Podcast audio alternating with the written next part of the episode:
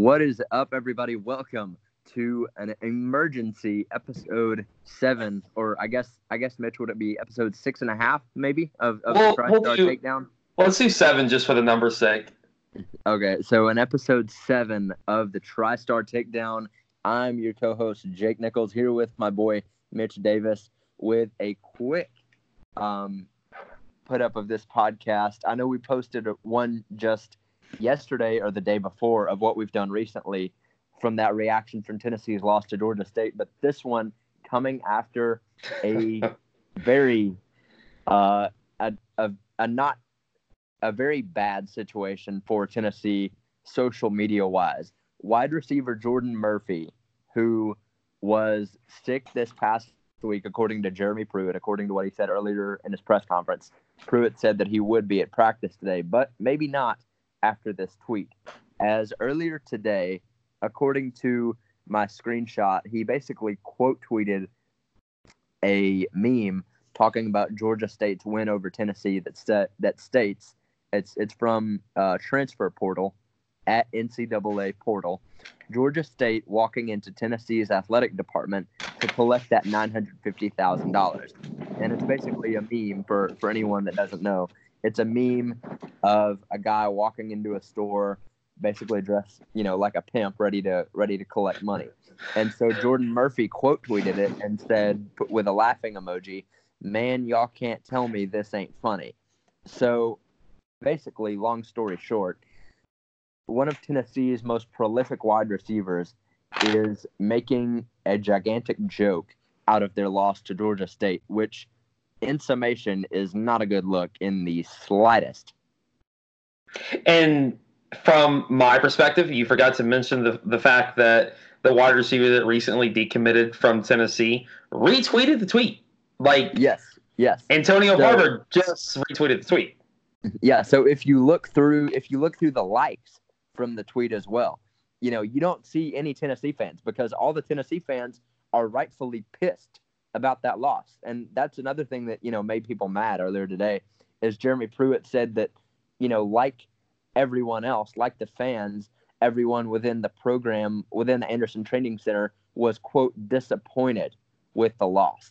And people quoted, you know, talk, quoted the video earlier today that Tennessee football put out and said, we're not disappointed, we're mad, we're pissed. You know, they're angry about it. They're not just disappointed, they're ready to see some action taken as far as improvement is concerned.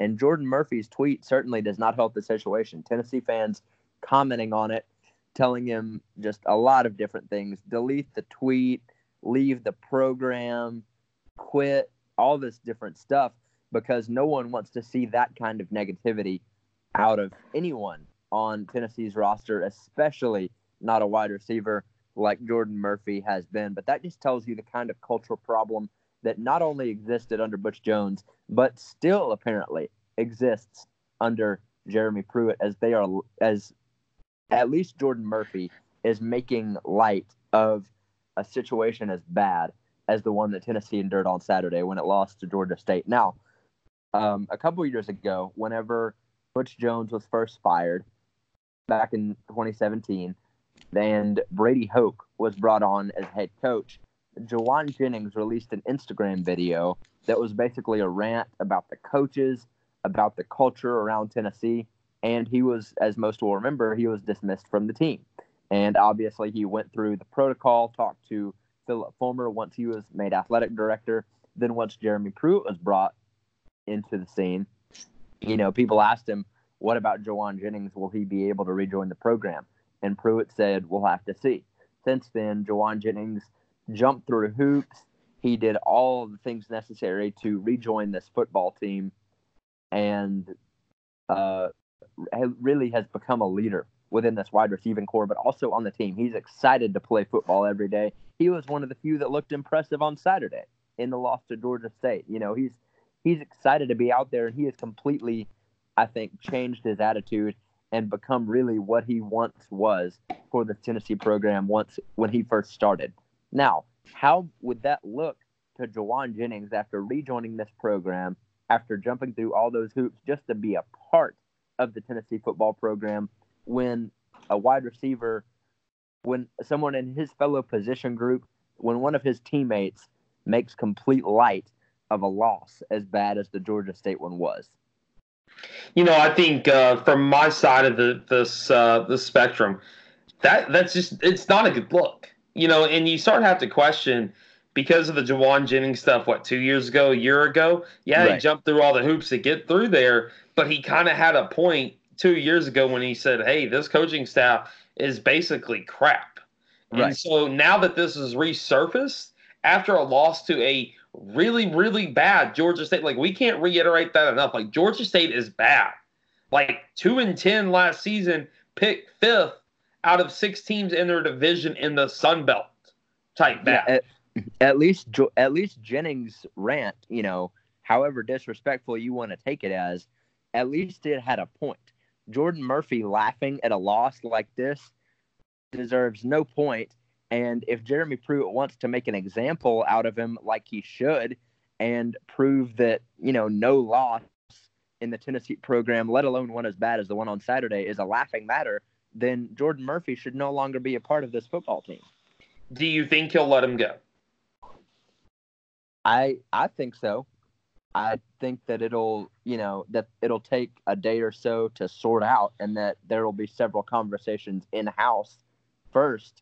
But I do think that the end result will have to be that Jordan Murphy is off the team, or else you risk losing the entire program. Because at this point, from from something I think that, that Chad Withrow tweeted earlier from one oh four point five The Zone in Nashville, he was one of the first, aside from um, aside from myself and a couple others, to really notice it and, you know, uh, take note of the fact that Jordan Murphy's tweet was up.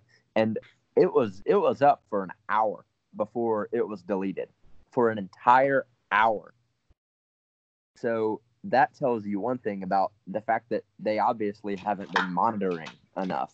Well, but, see, and, and that's the thing that you and I talked about before we got on here, is the fact that that's the job of the S I D. That's the job of the compliance. And so if these guys are not monitoring and doing their job, what is the actual state of this program? I think it's Even and even worse disarray than I thought after the Georgia State loss. I said, you know, yesterday, the day before, that it was in complete shambles. I'm going to take that and say that those shambles have been smashed by Thor's hammer, and it's in even more pieces than I thought, because this is this is not a good look. From Chad Withrow, what he when he quote tweeted earlier, which obviously uh, Murphy's tweet has since been deleted. They finally got around to, you know, hey, you probably need to take this down. After but, two hours. Right, After two but, hours. Right. But uh, Chad Withrow tweeted, "I'm sure Philip Fulmer is super excited that Tennessee players find the loss to Georgia State so funny." And then also quote tweeted that and said, "And I agree with this." Back to what I said about Jawan Jennings' outlook on a comment like this from Jordan Murphy. A code red should be issued from, Ch- uh, from Chad Withrow. A code red should be issued, and if multiple players don't make this guy fear bodily harm, at the very least, the Vols are going one and eleven at best. This would not stand in an actual strong locker room," which I, I completely agree with that statement. Which is a huge, huge type of statement when you're heading into a game against a B Y U team who, when you texted me late last night after, after we had dropped this podcast, you said that, or no, it was this morning, Jeremy Pruitt's presser, when he said that the B Y U quarterback reminded him of Johnny Manziel. Like, that doesn't stand well with this team. Even if they do get rid of Murphy and they, you know, kind of clean house a little bit, there has to be some kind of unrest throughout this entire locker room and entire and, and basically unrest amongst the entire Vol Nation. Oh, no doubt. No doubt about it. There is complete unrest right now and, you know, complete culture shock, because by the look of it, you know, after Butch Jones was gone, once Philip Fulmer came in, everyone was calmer. They thought that the ship had finally been righted. They thought that everything was going to be fine under Jeremy Pruitt, or maybe not fine. You know, it would take some time to rebuild, but that there wouldn't be the culture problem that there was under Butch Jones. And obviously that's not the case when you have players spouting off on Twitter, laughing at a loss that your team just endured. And so it makes me wonder, now, this is pure speculation, but with Jeremy Pruitt saying earlier today that Jordan Murphy was sick last week. You know, it makes you even wonder if he was sick. Exactly. And, and this is the question I have for you. And, you know, looking into this program, what do you think that conversation between Philip Fulmer and Coach Pruitt, what is going, what is being said? Because there is no excuse, because Coach Philip Fulmer took this program to new heights, back to heights that General, General Neyland took to this program. And then now Jeremy Pruitt was supposed to be the guy to come in and resurrect this place and kind of play the Jesus per se of this program. And this is happening on Twitter. You know, I think that I think that for Philip Fulmer right now, it's going to be a meeting of advice to Jeremy Pruitt, because near the end of of his tenure, if you'll remember, Mitch, Fulmer under under his leadership, Tennessee began to have several players arrested, getting in trouble with the law, stuff like that. And obviously, you know, that that's different different at least to some extent from spouting off on Twitter. But if I'm Philip Fulmer, I'm looking at Jeremy Pruitt saying, you need to get a hold of this program now, because before I have to do something with you like Mike Hamilton did with me, or before you just lose control of this group altogether, like Philip Fulmer seemed to lose control of his team a little bit back in the early two thousands. You know, you mentioned yesterday on the podcast, you said you expect maybe sixty-five thousand at the game. After this tweet, are the fans really going to want to come out and support this team, knowing that there are at least one to uh, – there's not – he's not alone. He's not alone. Let's let's reiterate that. He's not alone. I guarantee you he's not alone in his feeling of this, you know. Oh, no doubt. No doubt. I mean, but... and so would the fans actually want to come out and support this, or will the numbers be even lower than sixty-five thousand, maybe even thirty thousand, maybe forty thousand? I'm going to go – fifty to fifty-five at this point. I'll go a little So lower, we've lost but, we've lost ten thousand of our fans, or the fans yeah. then. Yeah. Yes. But the one thing that uh, I saw going through comments from fans that had responded to Jordan Murphy before the athletic department got a hold of it, before he took it down, and before people really started commenting on it, I just started combing through the comments made from fans. And Mitch, you wouldn't, I mean, well, you would believe the response that they had. But it was incredible because, you know, there were several people commenting on it from different parts of the state, different parts of the country, saying, you know, I'm glad you think it's funny to laugh at a loss, and you probably think it's funny too whenever I drive and spend my hard-earned money to watch you crap, obviously a different word used there, to watch you crap the bed. I mean, and, and that and that's a great perspective. And here's the thing. You look at look down and look at the ticket sales. You go on StubHub right now. You look at the B Y U game. You know what the cheapest ticket as of right now? Like forty something dollars, isn't it? No, it's dropped all the way down to like fifteen. You can look at really. You looked at U T Chattanooga, ten dollars. When was the last time you can get into a Tennessee game for ten dollars? Georgia at My Tennessee, goodness. who last who what two years ago was a two hundred or three hundred dollar ticket, ninety five. Mississippi State at Tennessee, thirty-nine dollars. South Carolina at Tennessee, forty dollars. U A B, who just won the Conference U S A, ten dollars. My goodness. Vanderbilt at Tennessee, guess, just just take a guess on how much tickets are going for for that game. fifteen dollars. twenty bucks. When was the last time, last game of the year, arch rival Vanderbilt was going for less than one hundred dollars? Goodness gracious. And you and you go and you click on these tickets. There is tickets available in every section. Every section. And this is supposed to be the checkerboard kneeling. Like, you can get a lower level seat, midfield section U, for ninety dollars. Face value on those is over two hundred dollars. Goodness you go, to, you go on you go on the visitor side. Section C, right behind the visiting bench, right on the fifty-yard line, eighty-one dollars. When was and the last t- time? Typically, typically fifty-yard line seats, you know, two fifty minimum per ticket. Oh, without a doubt. Let's. I'm actually going to go look on here on the ball ticket site and actually see what the face value of these tickets are, because it it, it speaks volumes, and that's a, that's a storyline that I'm going to be watching throughout this week as more stuff comes out, because I guarantee you. Like I've, like I've said before, and I can't reiterate this enough, he's not alone. Like, he, he's truly, truly not alone. like when you look at when what usually when there's a little smoke, there's usually a bigger fire. Oh, absolutely. And, and so when you look at that, when you look at the fact that he was tweeting that, I, I'm telling you, he's not alone. Like he's not alone. And and that's what and that's what's crazy to me is the fact that he's not alone, and the fact that it's going to be interesting to see if anybody else speaks up and says, "Hey, you know what? Hey, we're coming. We're we're going through the same crap as he is." You know, yeah, yeah. It is a laughing matter because you know what? Our coaching staff is too incompetent, and I can say that because I'm not credentialed at U T. I'm credentialed at Memphis. Go Tigers all the way. Everybody knows that. But the thing about it is, on the outside looking in, as a college football fan, this is embarrassing to the S E C. Not only to the S E C, but it's embarrassing to the Volunteer State as, as a whole. I agree with you completely, and I oh, think here, that you're, you you're absolutely right in saying that there's no one that that that he's not alone in that. But it just it makes you hurt for the people that drove. You know, there was there was a guy for that Georgia State game. I saw on Twitter, drove like ten and a half hours from Wisconsin for his wife's very first game. And then my girlfriend yesterday looked at me, you know, going over, just talking about the Georgia State game and said, there was probably, there were probably, you know, however many little boys, five, six-year-olds, like I used to be, like we used to be, going to their very first Tennessee game.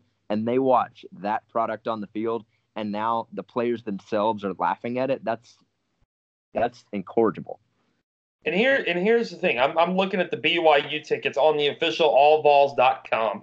The price zones, they have different zone levels here. They start off at sixty dollars, the cheapest, and the most expensive ticket is at seventy-five dollars for that game on all vols dot com. You go down to the other S E C games, and that's the official, you know, seller of the Volunteers, whatever. You go look at the Georgia game, who was, what, a three hundred dollars ticket two years ago? And they right. jump up in prices at the cheapest being one hundred ten dollars. And there are thousands of tickets available for Georgia. Thousands of tickets. And that's not a far drive from Athens. That's I don't doubt it because people know that people know that Tennessee is going to get absolutely trucked in that game unless something changes drastically. And, you know, I wouldn't be surprised, Mitch, at this point, if we see the same thing at Neyland Stadium. And let me preface this with the fact that this would be an absolute shame for the Tennessee football program and something to try to move on from immediately. But I wouldn't be surprised if Neyland Stadium became the week that Tennessee, the week that Tennessee hosted Georgia became what Vanderbilt Stadium was whenever the Dogs came to Nashville this past Saturday, a sea of red. Which would be an absolute, and honestly, it would be an embarrassment too. It would be embarrassment to Philip Fulmer. It'd be embarrassment to this program.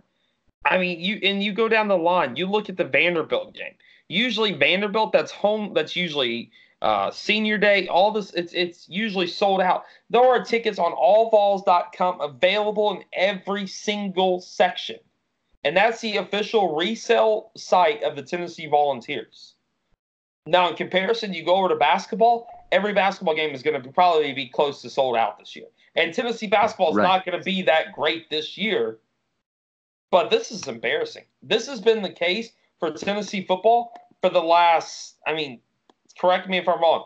This uh, this has been the case for the last, what, ten years? I mean, ten it's been... years. But I think that I think that today that takes it to a new level because, like I said before, with, with Jawan Jennings, you know, at, at least he had a point. And saying that the coaching staff at that point was crap because it was. But with this, laughing openly, not just, you know, in private, but putting this on Twitter and openly saying that you're laughing at the fact that your own university has to pay almost a million dollars because you lost to a nobody school is more than embarrassing. It's appalling. And, you know, looking at this from, from another viewpoint, I will say that there is a list. I know um, looking at looking at what fans are saying on Twitter, looking at what uh, fellow media members are saying on Twitter right now, there is a list of Tennessee players right now that I know did have solid showings on Saturday that played well and should be recognized. Trey Smith, Eric Gray, Jameer Johnson, Jawan Jennings, Sean Schamberger, Greg Emerson, Henry To'o To'o, some of those. But that just tells you about the complete unrest in this locker room that, Mitch, that there's there's a chasm there between the Jordan Murphys of the Tennessee locker room versus the Jawan Jennings right now. And that is something that is not going to be an easy fix. Which here's the question, and, you know, we'll wrap up. I know a lot of people are probably, I mean, I know a lot of Tennessee fans are probably tired of talking about it, but, I mean, as long as stuff like this keeps happening, you and I are going to have to keep talking about it. So unless they want to make this stop, they got to stop acting stupid, basically. But here's right. my here's my question for you is, what's next? What's next for this program? Are they going to have to go oh and two against a not-so-good B Y U team? Or is it the fact that they're going to try to rally around when they're, they've lost the fan support? I mean, they have completely lost the fan support. They, they're going to have the loyal fifty thousand fans that have been Tennessee fans for one hundred years, passed down from General Neyland all the way down to Philip Fulmer, now down to Jeremy Pruitt, been put up with the good and the bad. But or is it going to be the more of, hey, Jeremy Pruitt's lost his team. If they lose to B Y U or if somebody else comes out and says this or posts something, you know, deceptive or whatever, this is officially going into a new realm that I don't think any Tennessee fan has ever expected their program, a once proud program that was on the lines of, you know, maybe not on the lines of Alabama because Alabama is by itself, but was on the lines with Clemson. Mitch, before you, before you go into that, remember Alabama was really bad too back in the nineties. Oh, that's very true, but they still won a championship in ninety-two. That's true. That's true. And, and that's the thing. Even if they're worse, they still weren't losing to Georgia, I mean, Georgia State. I know they lost to Louisiana Monroe first year for Nick Saban, but guess what? They still turned around and went to the Music City Bowl that year. And right. so there is, and there wasn't like this slow, slow train wreck that was happening in front of everybody's eyes like it is at Tennessee right now. I mean, this has been building and building and building, and we said this yesterday on the podcast. It's been building since they fired Philip Fulmer. Since they fired Fulmer, this has been leading and leading and leading to this point, and now you get to this point, and you're going, man, this is this is bad. I mean, and, and I'm not just saying that because I'm a Memphis guy or a Kentucky guy or whatever. I'm saying that as a college football fan, Tennessee was once on the level. When you go back and look at the eighties and early nineties, early, early two thousands, Tennessee was on that level that Clemson is at right now. Clemson's not a powerhouse. I mean, not a tr- perennial powerhouse team. They come on late. They won a championship. You know, they had a very similar program as to what Clemson is now. But now Tennessee is completely, instead of building into the program, building into their fan base, they have completely done a three sixty, and now are the complete laughingstock of college football.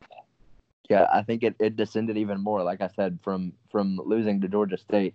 Now that Jordan Murphy tweet, single-handedly, he has pushed this program down even further and single-handedly reached out and pushed this fan base away from the program even more because it makes them wonder how many more of them are like this. And, you know, I – I will say that, you know, looking earlier today, there were several players that posted on Instagram that, that had a specific um, had a specific post on their story from a from an account called mindset dot therapy. The words say, strange, isn't it? You know yourself better than anyone else, yet you crumble at the words of someone who hasn't even lived a second of your life. The world, the world is filled with people who think they know you. Listen to no one else's voice but yours. So talking about trying to tune out the haters, trying to, you know, focus on what they have to do to salvage this season. And then Henry To'o To'o posted um, that that he hopes that God will turn this mess into a message. And that was, you know, five, six hours before the Jordan Murphy tweet. So th- just after the loss itself, players were talking about trying to trying to salvage this and trying to refocus themselves for the rest of the season, when on the other side, you have your Jordan Murphys that are laughing at the state of the program right now, and it makes you wonder how many more of them there are. So I, I think that it's safe to say that the Tennessee program right now, like I said before, not just in disarray, not just in shambles, but in shambles that are now separated by the work of a Thor hammer, otherwise known as Jordan Murphy, that decided to wreak havoc upon this program even more. And like I said at the beginning of this podcast, I think that if Jeremy Pruitt does not make an example of him and remove him from this team, and remove that kind of culture from what he's trying to still create at Tennessee. And he still can.